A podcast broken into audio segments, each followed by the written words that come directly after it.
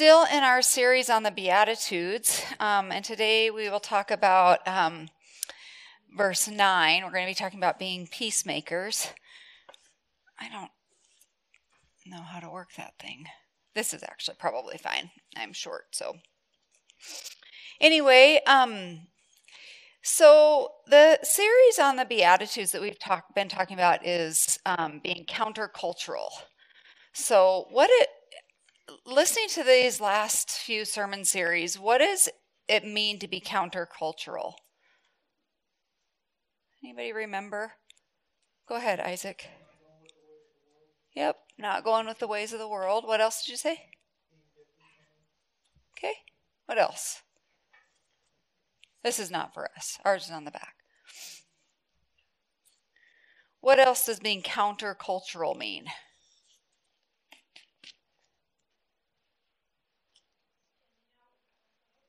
Standing out with God's love. Yep, exactly.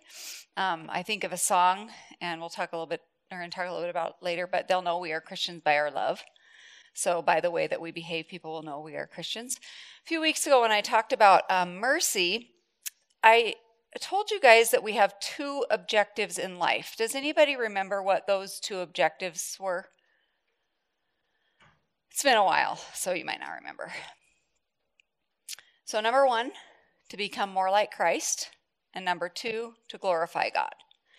Those are our two objectives as Christians that we want to continue our lives to become more and more like Christ, and then we want to glorify God. So everything we do is to glorify God.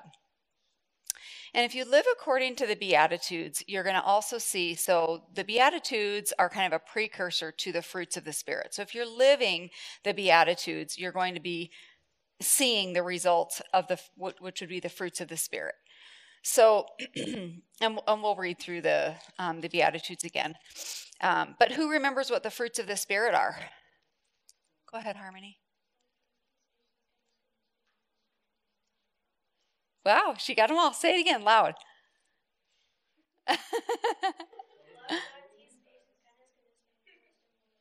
Yep, good job. Love, joy, peace. That's what we're going to talk about today patience, kindness, goodness, faithfulness, gentleness, and self control. So, the result of living a life of the Beatitudes is the fruits of the Spirit. So, you're going to see all those things in your life as a result of living this way. Um, so, we'll read through um, the fruits of the Spirit or the uh, Sermon on the Mount again, Matthew, uh, starting in Matthew chapter 1. So, just follow along. Now, when Jesus saw the crowds, he went up on a mountainside and sat down. His disciples came to him, and he began to teach them. He said, Blessed are the poor in spirit, for theirs is the kingdom of heaven. Blessed are those who mourn, for they will be comforted. Blessed are the meek, for they will inherit the earth. Blessed are those who hunger and thirst for righteousness, for they will be filled. Blessed are the merciful, for they will be shown mercy. Blessed are the pure in heart, for they will see God. Blessed are the peacemakers, for they will be called children of God. Blessed are those who are persecuted because of righteousness, for theirs is the kingdom of heaven. And so today we're going to focus on verse 9, um, which is Blessed are the peacemakers, for they will be called children of God. Okay? So we live, we're going to be talking about peace and being a peacemaker. We live in a world full of conflict, right? What do you see when you turn on the news or you read the newspaper or you sit in your history class at school? What do you hear about? Conflict. Yep. Mm-hmm. Yep. So we we see this conflict all throughout. We've seen it from the beginning of time. I looked up what the definition of conflict is, and there's a, quite a few, but here are some words that came to mind angry, disagreement between people or groups, argument, dispute, and war. So, all kind of things that we, we hear and see readily in the news. So every one of these words is um, seen daily. And just to give you a bit of history, I, I, I, love that Caleb's a history buff, so I decided to copy him. Um, so since 1945, how many wars do you think we've had around the world? 450. 450 wars around the world since 1945. So, in fact, we took it a step further. Only 8% of all of time since all of creation have we lived in peace. So if only 8% of the time we've lived in peace, how often have we lived in conflict? Math wizards. 100 minus 8. 92%. 92% of the, the time since all of creation, we've lived in conflict. We've had conflict. There are an estimated $420 billion in lawsuit costs, there were in the United States in 2020, and only the United States. $420 billion in lawsuit costs. So a lawsuit is where somebody hires an attorney, they've they've been injured or they've been offended or there's something has happened and they decide to sue. So $420 billion in, in 2020 in the US. There's marital conflict. Over 41% of people married have experienced at least one divorce. There's political conflict. I'm not sure I really even need to go there. Last couple of days, right? So we you know what I'm talking about. Conflict is a way of life. So the world we live in, those those terms, angry, disagreement, dispute, war, all those things that I talked about as far as definitions, we see that all the time. It's it's a way of life. But it is not the way of life that Jesus has called us. Jesus has called us to peace. Peace in your home, peace in the community, peace in our nation, peace in the world. I love the, there's a psalm that I really love. It's Psalm 122 8. Um, this is a psalm of David, and he's praying. Um, he, he's praying for everyone. And he says uh, in this psalm, For the sake of my family and friends, I will say peace within you. The reason I like I really like this scripture is because what he's talking about is the inner peace that God wants us to have, living this beatitude of being a peacemaker. You cannot have this type of peace apart from God. So people that don't know the Lord like we don't like we know the Lord will not experience this level of just inner peace and tranquility and just a complete and total calm.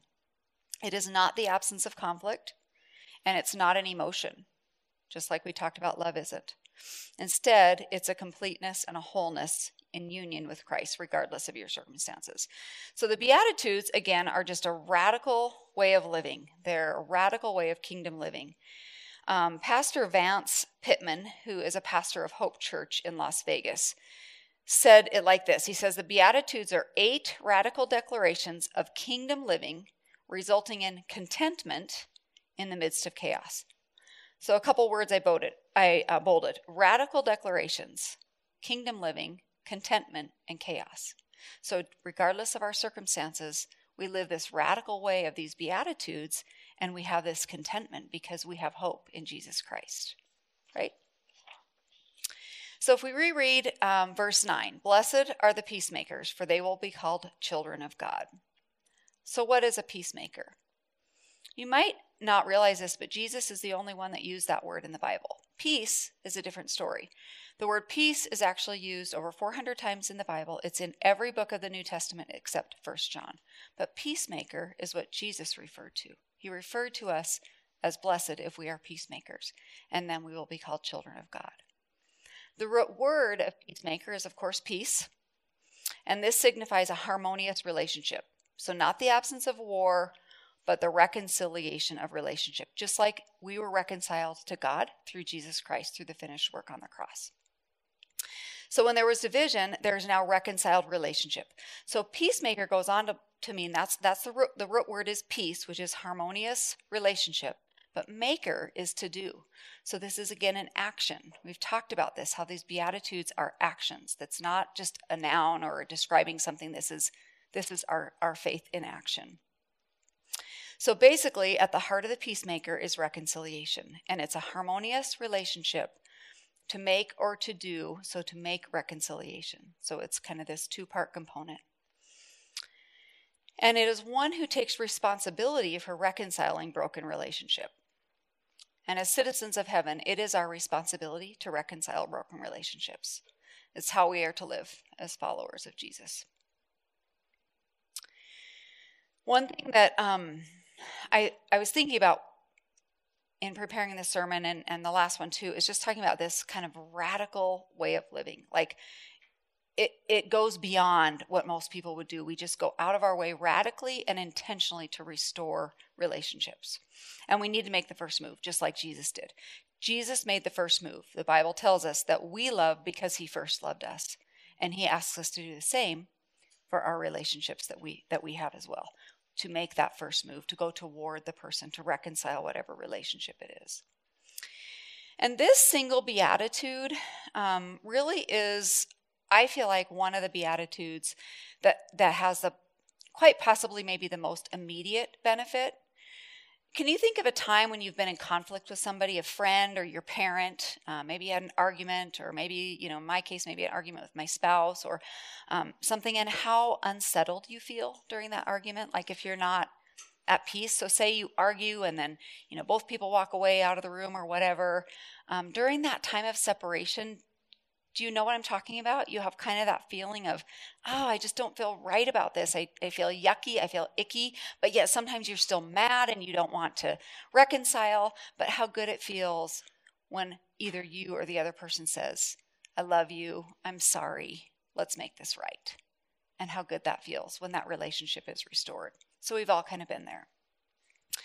So, what does it look like to live out being a peacemaker?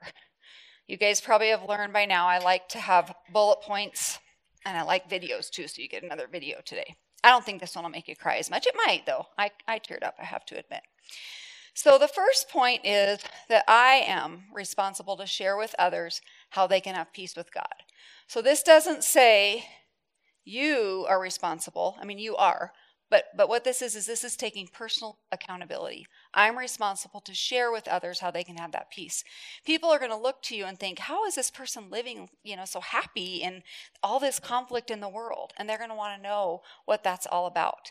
And that is only, again, through union and reconciliation with God. One of the first ways to demonstrate this is to let others know how they can experience this peace. Romans 5:1 says, Therefore, since we have been justified through faith, we have peace with God through our Lord Jesus Christ. Have you ever noticed in the Bible that when you hear the word therefore, when you see that word therefore, what does that mean? It means more to come. There's more to come. So in this verse, he says, Therefore, since we have been justified through faith, we have peace with God through our Lord Jesus Christ. So this always signifies this continuation of the story. So, whatever the current circumstance, there's always more to come. There's always more to the story. So, if people don't see Christians as having peace, they won't be drawn, drawn to us and they won't be drawn ultimately to Christ, right? So, because we've been justified by faith, because we have that, we have peace with God. And we want everybody else to be able to have that peace as well. We know Jesus is the mediator. He stepped in between God and man and reconciled us to God. And we have a responsibility I am responsible to share that peace with other people. Have you heard the saying, they'll know we are Christians by our love? I just mentioned it a little bit earlier. There's a song, they'll know we are Christians by our love, by our love, by our love, blah, blah, blah. It's a great song. I love that song. My daughter actually made me a sign that I have in my office um, at work, and it says, by our love. And the reason she made that for me is because that's what they grew up with. How will they know we are Christians by our love? And I think you could replace that with peace too. They'll know we are Christians by our peace. Everyone is looking for peace in today's world right now. And we're not going to get it from the news. We're not going to get it from social media. We're not going to get it from a lot of our friends. We're not going to get it from all these outside sources. The only place we're going to get that is through God. And we have that responsibility to share with others how they can have that same peace.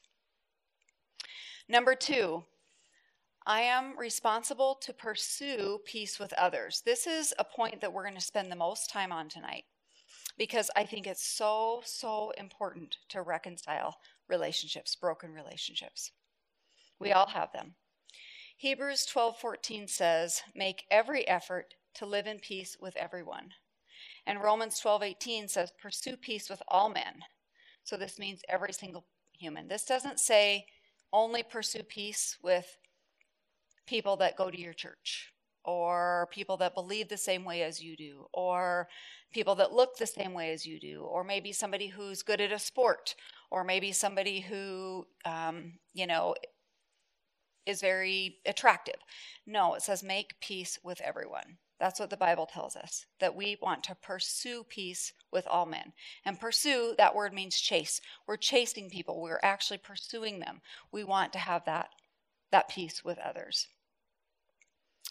Christians are to be known as those who chase after peace and pursue peace with others. So, again, I am responsible for this.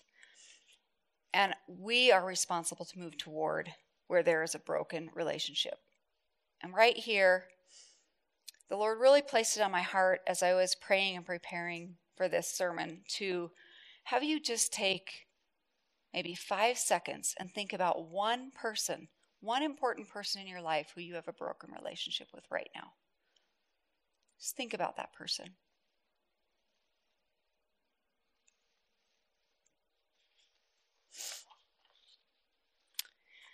How can you move toward that person? How can you reconcile? I don't want you to think at all. Stop thinking about the other person and what they can do. Stop thinking about what you can do. I'm telling you, God really placed this on my heart today. It's about you and following the example of Jesus. The verse does not say, as far as it depends on the other person, make peace with everyone. It says, as far as it depends on you. And peaceful relationships come from intentional efforts. And I want to, you know, I've shared a little bit with you guys about my story and the fact that I have a, my youngest sister that doesn't speak to me, hasn't for eight years. She speaks to me, but it's calling me horrible names or throwing things at me or, um, you know, hitting me across the face. She's broken three of my mom's glasses, one of my twin sisters. Um, so she has spoken to me, but she's she's lived a, a really sad life inside a disability that has just made her very bitter and angry.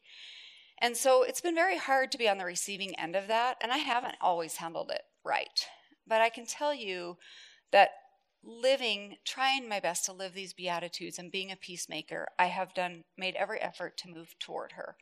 Um, matter of fact, just sent her a text recently that said I loved her. Um, I was sorry if I've ever hurt her that I just, you know, would love to have relationship um, with her.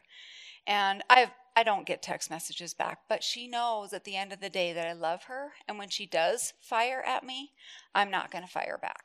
I'm going to put my hands up, you know, and surrender. So it doesn't always work that way, and I haven't always handled it with that grace, but I I really try to now. So think about someone that maybe is in that same situation as with you that you need to reconcile with. Go ahead, Hunter. You want to show this video? So we're going to look at just a very incredible example of reconciliation. Today, a man guilty of the murder of a 50 year old mother in 2017 and the 2018 homicide of a 17 year old boy was told by a judge that he'll never leave prison alive. But before he was taken away, he had to hear the heartbreaking statement of the mother of the teen that he killed. 24 Hour News 8's Barton Deiters was in court. He has this story tonight. Barton. O'Brien today, Vincente Rodriguez Ortiz remained apparently unmoved by the statements of the family of the woman for whose homicide he entered a plea. But that all changed when he faced the mother of the teen he was convicted of killing. Rodriguez Ortiz was already charged with domestic violence against 50 year old Lori Lundeberg in March of 2017 before he shot her in the head, according to police. But he would not be arrested for that crime until January 2018, when he was arrested for the shooting death of 17 year old Andre Hawkins. Police said he made statements while questioned about the Hawkins slaying that provided evidence in the murder of Lundeberg. Today, before the judge handed down the life sentence, he had to hear from the mother of the teen he allegedly killed in a jealous rage. The grace displayed in her words stunned those gathered in the Kent County Circuit Courtroom.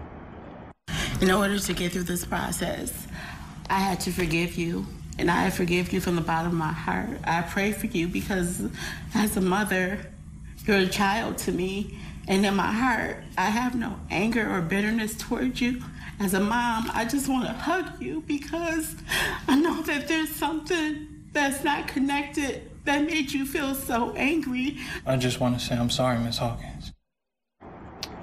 Rodriguez Ortiz did not apologize to the Lundeberg family. His attorney told me that there are appealable issues in the murder conviction, and if appeals court overturns that conviction, he could withdraw the plea. But those are long odds, and a life sentence is the more likely outcome. In studio control, Barton Deiters, 24 Hour News 8. Thanks. Today, a man guilty. Thank you. What an amazing image that you see of her displaying God's grace and love to this man who'd murdered her child. I have to tell you, as a mom, I'm not sure I'd be there. I sure wish and hope I would be, but boy, being in that situation, I don't know that I'd have that grace. I, I know I couldn't in my own strength. It would only be in the Lord's strength. And unfortunately, we've allowed the world to dominate us, our conversations, um, are not always seasoned with grace. And one thing I'd ask yourselves are you having more social conversations, more political conversations, more worldly conversations, or are you having more gospel conversations? That's a really good indicator if your life would be drawing other people in to the Lord to want to know the peace that we have. And one thing that I would remind you with all this conflict, everything going on, Remember who is still on the throne? God. He's on the throne and he is good, just like this amazing woman. Being gracious and kind and merciful and loving and living this life of peace does not mean that you're not going to have conflict, but it also doesn't mean that you're going to enable bad behavior. It's still we're still going to be able to have righteousness and purity and truth, but the difference is when we give that information to somebody, when we tell the truth to somebody, it's seasoned with love. And I don't know if you remember from when I um, talked last, but I talked about the fact that we cannot win our enemies to Christ, right? Okay. So, in order to be able to speak truth in love, to show that, you know, righteousness and purity and all those things and, and speak those things, you have to be friends with that person. You have to have a relationship with that person. So again, it's it's moving toward them. It's reconciling relationships, whether it's you know someone that you have just come to know, or again, you know, a, a situation where you have a broken relationship. Um, and as I mentioned before, I can't remember how I worded it. Are you wanting to win an argument or win others to Christ? So this is kind of the same. Are you trying to make a point or are you trying to make peace? So I think about social media because and we talked about influencers a long time ago, and I can't remember the name of the influencer with the most followers on Instagram. Somebody probably knows it in here, some girl, I can't remember. But anyway, um, a lot of times on social media or these quote influencers feel like their opinion matters because it maybe does matter to these million followers who want to be just like them, but it's not necessarily an influencer who's going to influence somebody or millions of people to Christ. So, you know, you you want to be known for that person that wants to make peace, not, you know, make make your point. And what I'm getting at with social media and all these influencers is they always have some kind of a point to make. And they might take a stand for something that we don't agree with as Christians. So maybe they um, feel like abortion is right, or maybe they feel like gay marriage is right, or some of these hot topics that, that we're dealing with right now um, in, in, the, in the world, but especially um, with Christianity as Christians. Um, we're being accused of all kinds of things because we're standing for biblical truths. And so then what happens is you have millions of people that follow this influencer and say, yep, that person's exactly right. But then they see you and they see your love. They see how peaceful you are. They see that you try to reconcile broken relationships and they want that. They want to have what you have because they want to live in that kind of peace and union. Unresolved conflict and relational brokenness have no place in the family of Christ. Just remember that. Matthew 5 23 through 24 says, First be reconciled to your brother, then come and present your offering. So, what Jesus is saying is that if you have a problem with your brother or sister in Christ, before you come to worship and you raise your hands in the air, you go make you make it right with that individual. You reconcile with that person. Um, how many of you have heard of the story of Joseph in the Bible with his brothers? You guys remember in, in the book of Genesis? So, what do you remember about it, Nicholas? Do you? Yeah. Yep. Yep, exactly. So Joseph was the youngest of 12 brothers. Um, his father very much favored him because he had had him in old age. So he went to the lengths of making this really nice, beautiful robe for him. Um, his 11 older brothers were very jealous of this. Um, then, to top it off, Joseph was able to interpret dreams, and he told them about a dream that he'd had where they would eventually be bowing down to him. And you can well imagine the jealous older brothers weren't very fond of that. Um, Joseph may not have um, delivered the message the best at that age either, um, but they plotted to first kill him, then decided to sell him, sold him to the Midianite travelers who sold him to Potiphar. Um, Potiphar's wife accused of him, uh, him, of trying to rape her. He was put in prison. Long story short, um, he ended up interpreting more dreams, interpreted a dream for Pharaoh, and then was ended up being elevated over, um, you know, over Egypt. And he um, because of the dream that he interpreted for Pharaoh, they actually saved up food. There was going to be a great famine in the land. So his family ended up, his brothers ended up having to come to Egypt to get food. Joseph recognized them, but he, they didn't recognize him. So anyway, um, as the story goes, he ended up ends up telling his brothers, "I forgive you." He told them who he was. He wept. They wept. He said, "I forgive you." He ended up bringing his father and their whole family there so that they would have food and um, be able to spend his last days with his father. But such a such a testament of reconciliation. That was a 20 year span between when they sold him and when they came back to see him. And after all that time, he was able to forgive them, even being thrown in prison, being sold to slavery, falsely accused of all kinds of things. Talk about betrayal and unforgiveness and, and all of those emotions that most of us have felt, and yet he chose to forgive them. So, very, very important that I am responsible to pursue peace with others. Number three, I'm responsible to seek to bring peace between others. So, actively seeking to bring reconciliation pleases Jesus. So when we see brokenness as a Christ, as a kingdom citizen, we need to pursue reconciliation in other relationships, so those around you. Often, what happens is kind of the opposite. Instead of um, instead of trying to help others to come to resolve, you often engage in conversation, which can actually be construed as as gossip. So if you have two friends that are fighting, one comes to you and says, "Oh my gosh, Kaylee did this. Can you believe she did all of that?" And and instead of saying, "Well, gosh, Kaylee's a really nice person. That doesn't sound like her. Let's go talk to her and see if we can work this out."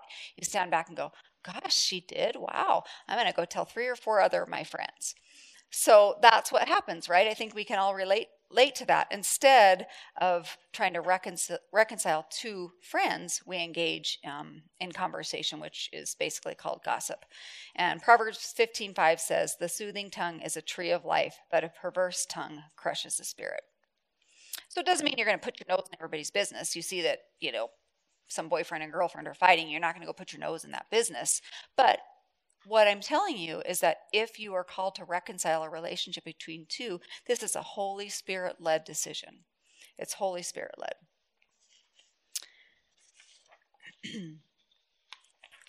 Oops. Yeah, so that's it. So when you look at these three points, I underlined I and I underlined these words. And I underlined those because it's an action. So this is not a noun, it's a verb, just like all the Beatitudes. They are action, where we are called to do something. So we share how people can know and have this peace with God. We pursue peace with others. And I'm going to just probably double circle this one. This is one of the most important keys in being a peacemaker, is that you try to keep peace, especially with your loved ones. Okay.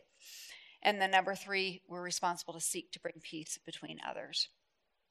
So, the promise of this beatitude, what I love about this beatitude, if you look at it, it says, Blessed are the peacemakers, for they will be called children of God.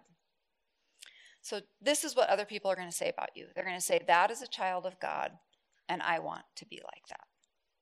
They're going to know you by the way you keep peace, the way you behave, just that way about you. You you almost can tell when you walk into a room and you see a Christian there because what do you notice?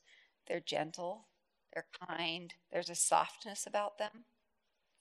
So, the way you live out peace and reconciliation with others will lead people to Christ. People see something so radical in you that the world says that is different. And Jesus says, By this, all men will know that you are my disciples. So let's pray.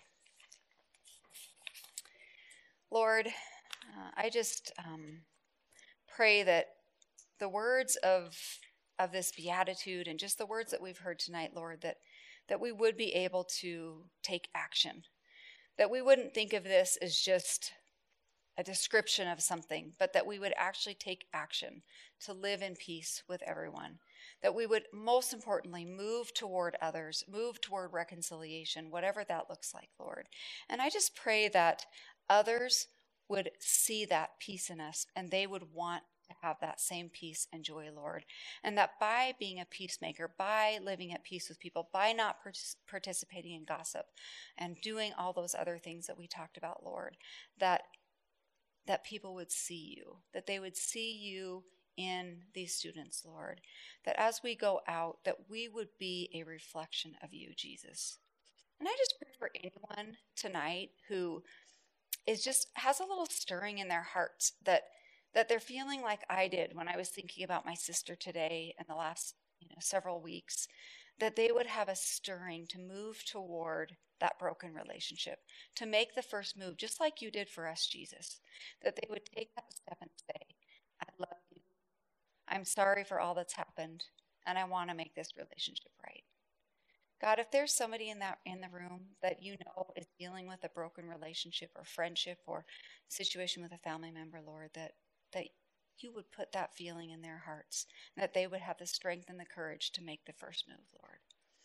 And I just ask that as we go out and about in our week, Lord, that we would be your hands and feet. People would be drawn drawn to us, and more importantly, drawn to you through us. And I just say these things in your name. Amen.